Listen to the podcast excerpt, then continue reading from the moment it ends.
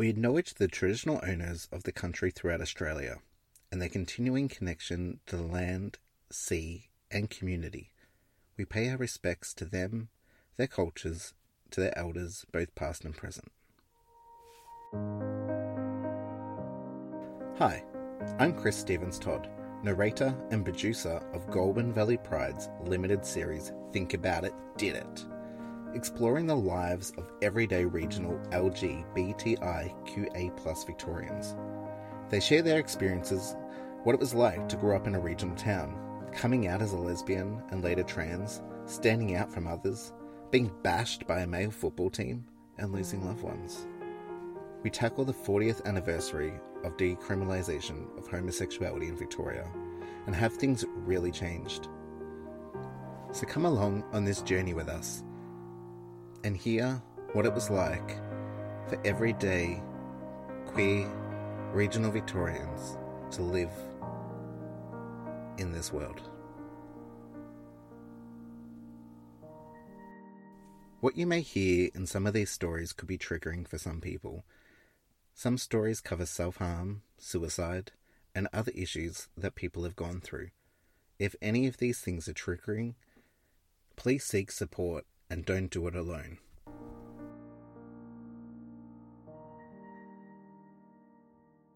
On this week's episode, we have Michelle, and I'm just going to let Michelle tell you why she wanted to share her story.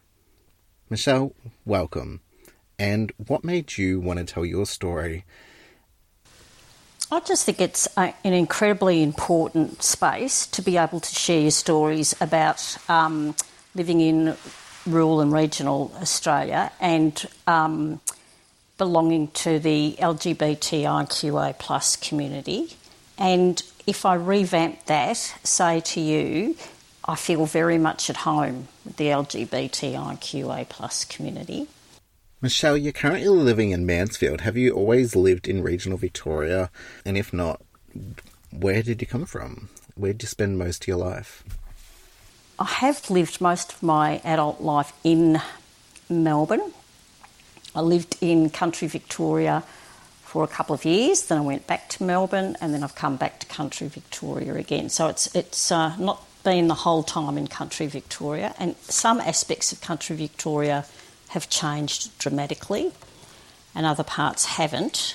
I guess one part of living in country Victoria you probably didn't expect just the other day we had an earthquake, um, which came from Mansfield. Um, how was that? Did you feel it? Um, I know I did here in Shepparton. My whole house shook. So, what was it like for you? Look, I've never experienced anything like it, Cris, and um, the only person they could find was the mayor. Um, this is the media, and unfortunately, it looked like that they had their um, Apple phone up their nose, which was a bit bit sad. But um, yeah, look, I think the I think the community were really surprised by it, and certainly rattled, if that's the right word. Um, but look, all safe, no damage in a big way. People weren't hurt. You know, I just think it was a bit of a shock. Um, about what it was. Yeah, definitely. You mentioned before you moved from Melbourne to country Victoria and then back to Melbourne, then back to country Victoria. Has it always been within the same area that you've come back to within country Victoria? Okay, so uh, predominantly the Hume area and, and in Mansfield. During your time living in Mansfield and the Hume area, Michelle, did you find the community to be accepting? Or was it hard for yourself and others back then? Yes, it, it really was. So if I think about the 1980s, um, I was uh, I came up here for a stint. Um, that's up to Mansfield, and uh, people were very closed shop.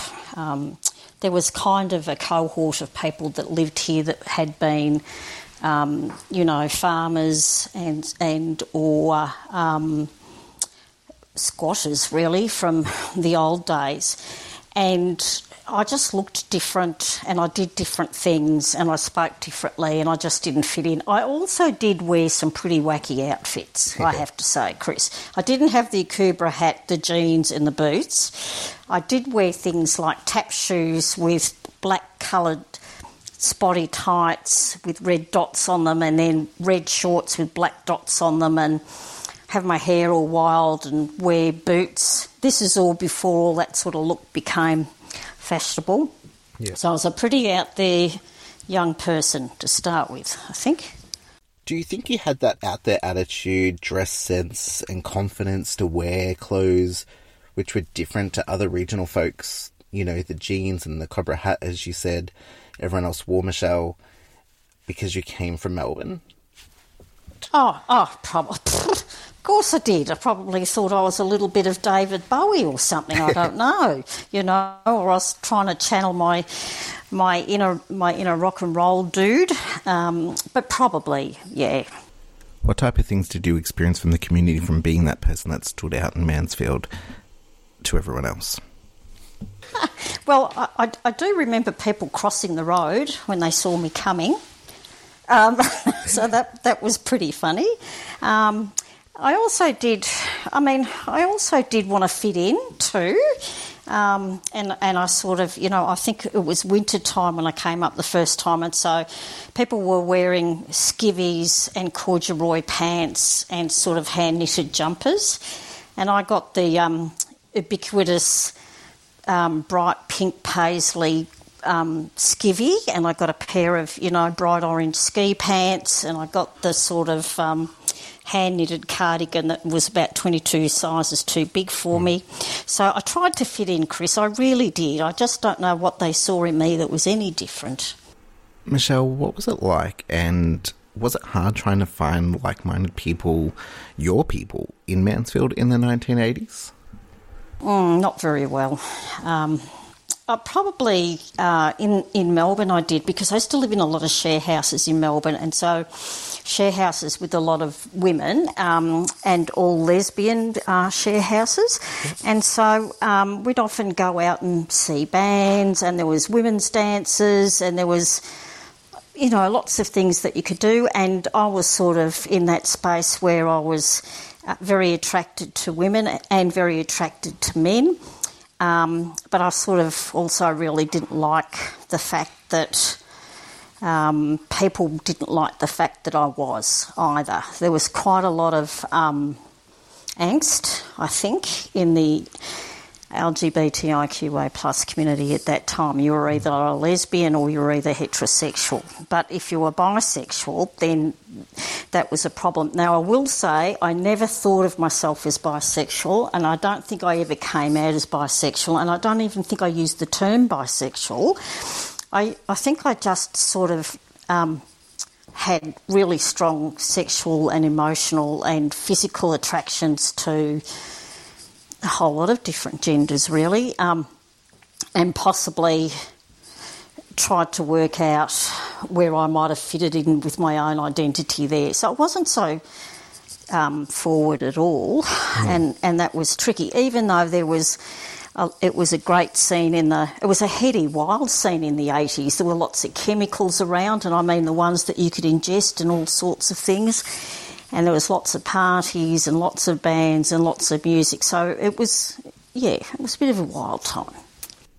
So, what made you leave Melbourne and the wild time and the parties to keep coming back to regional areas? Oh, look, um, I think I have a brain that works in 200% overdrive, and there's a lot of anxiety there. And when I am out in the mountains and out in paddocks and out amongst the gum trees, so to speak, I just feel a lot calmer. So I know that sounds like a bit of a, a crikey moment, but it took me a while to work out I was just happier being in the country. I, I like water, you know, and I like camping and I like rocks and I like trees and I liked all that stuff having grown up in the city, I was a child that lived in Carlton. And so I really, really loved the fast paced city too. But once I got to the country, I really loved the quietness of it as well. And you could put your record player on, full bore, you know, have it ping off the paddocks, and you know, no one ever told you to turn it down. So it was a bit of good fun too. Michelle, I want to know what's something you're passionate about, which has helped shape you, who you are over the years. Mm, lots of lots of lovely things, Cris. There's uh, you know there's been a lot of angst with all of it as well, but there's been some pretty obvious things. I've um, probably done a lot more unusual overseas type things, like I've gone and um, participated in international election observing and um, travelled on my own overseas as quite a young woman. Um, and I didn't go to Europe or um, England for my first go. I sort of travelled all around Asia on my own, which was also very tricky because there's a pretty patriarchal society in some of those countries as well. Um, but really just loved the travel. I think one of the major things was that um, I've also uh, had cancer um, a couple of times, um, and it's made me sort of feel very privileged and lucky to have another go at life. Um, and I don't think I'm the only person that, that's probably thought like that. But you kind of, when you travel and you see other people's lives, and you kind of go, you know what? Harmy, you're doing very, very well for yourself. You're very privileged. You know, you've had an education, which I paid for myself, and I didn't start my education until I was 23. Um, I haven't always had really good places to live in. It's a lot of share houses and sort of couch surfing and all sorts of stuff for a long time. But um, I sort of feel that that, that um, those experiences have sort of shaped how I am. When it comes to Think About It, Did It, which is the name of the podcast, looking back at the things you experienced in the 1980s and living in regional Victoria, do you think it's changed today? I think some aspects of it have radically changed in that there's a lot more people that are more accepting of people from the LGBTIQA plus community, but there's also undercurrents where you're not accepted in certain towns still. Um, I think that in the early days, a lot of young people had to leave um, country towns to go to Melbourne to find their tribe or to study, just to go to university and study, really. Um, and so leaving home can be a big thing for people. Um, and it's not because you you know you're attached to your parents, but you're very attached to the community in which you've grown up in, um, and possibly um, I think, yeah, I just think there's more people from Melbourne possibly living in regional Victoria now too. And for some reason, if I think about the 1980s and I think about now, there's a whole lot of technologies and different things that we can do to connect with each other that is so much more easier than what it was. Like I'm talking, if I wanted to have any conversations with people, I used to have to walk down the street, go to one of those box telephone things that stood on a pole and make a phone call that's so different, you know, to all the communications that we've got today. So um, it's a it's a whole different world, really. What about services in regional Victoria for the queer community? Have they improved a lot, or are people still needing to go to Melbourne for them? You know, I work in the community health sector, and I think that there's some fabulous moves in the community health sector to be uh, rainbow inclusive and gender diverse, supportive, and to have access and provide navigation.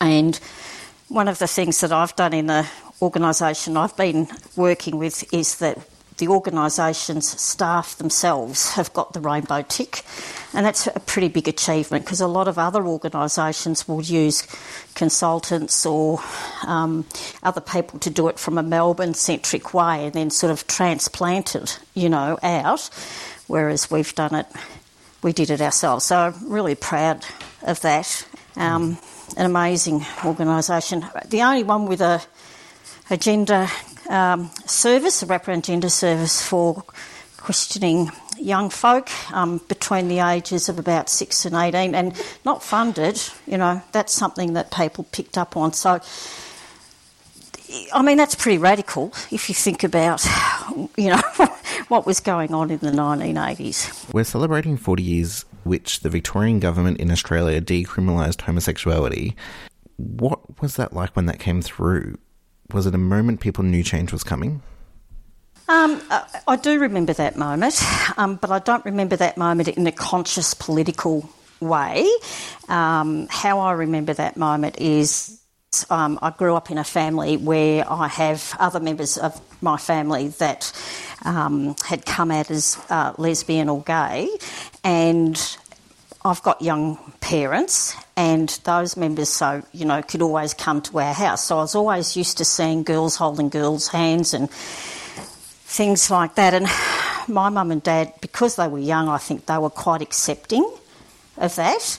And I, I just thought it was kind of like what you did. If you wanted to be with a girl, you were, and if you wanted to be with a boy, you could. Or I didn't realise that it was actually seen as, you know, unacceptable until I got quite a bit older. So in the 1980s, I was 21, and um, I just remember I'd organised a holiday for myself up to Byron Bay before Byron Bay became fashionable, and I walk up into the Blue Mountains, and I was on my own. And the train stopped through at um, Central up in Sydney, and I found out that the um, the Mardi Gras, you know, was on, um, but I'd already booked my ticket sort of further. Um, and I was really excited about it, except that we all know that even though in Victoria homosexuality was decriminalised, that um, took a long time for other states to sort of come on board and really plan things through. So, even though it was decriminalised in Victoria, which was a good thing, I still think people had it really tough, you know. Yeah. Yeah. Did you ever see any police brutality living regionally? Uh, yes, I'm just trying to think of how to put this. So it's more that stuff about um, hassling people if they know um, where you lived at the time, and or they hassled you about. Oh, well, I think. I think young people get hassled by cops anyway. They're a bit of a target, um, and so if you were a young person and you lived lived in a you know, a fairly out there life, there was a lot for the police to have a think about what what they might be after with you. And I also think that they use young people a lot as you know, kind of guinea pigs really to hone up their police skills. Um, and I probably saw and heard more about police harassment um, in Melbourne, to be honest. You know, there was the women's dances at St Mark's Hall in Fitzroy, and um, the cops used to just sit out the side there in their cars and watch women come out and girls, and they'd follow you, and you know, it wasn't it wasn't always that easy. So, and I, you know, friends, um, male friends of mine um, that would be doing the beats, you know, they'd be they'd talk about how cops would set themselves up to entrap them, you know, that sort of stuff. So, not nice, really. Do you think 40 years later that's improved at all? I'd like to think so. Um, I haven't seen it so obviously. So I think um, with the GLLOs, uh, the and I think they've just changed their names more recently, but officers that are more committed to working with the LGBTIQA community, but yep. also around um, it's the law and the legal aspects of that as well, you know, around harassment and intimidation. We have a lot to thank our elders for the change we have today. As it was tough for them, and a lot of them stood up, helped make that change that we have today. Do you ever stop and think, I was a part of that change and movement?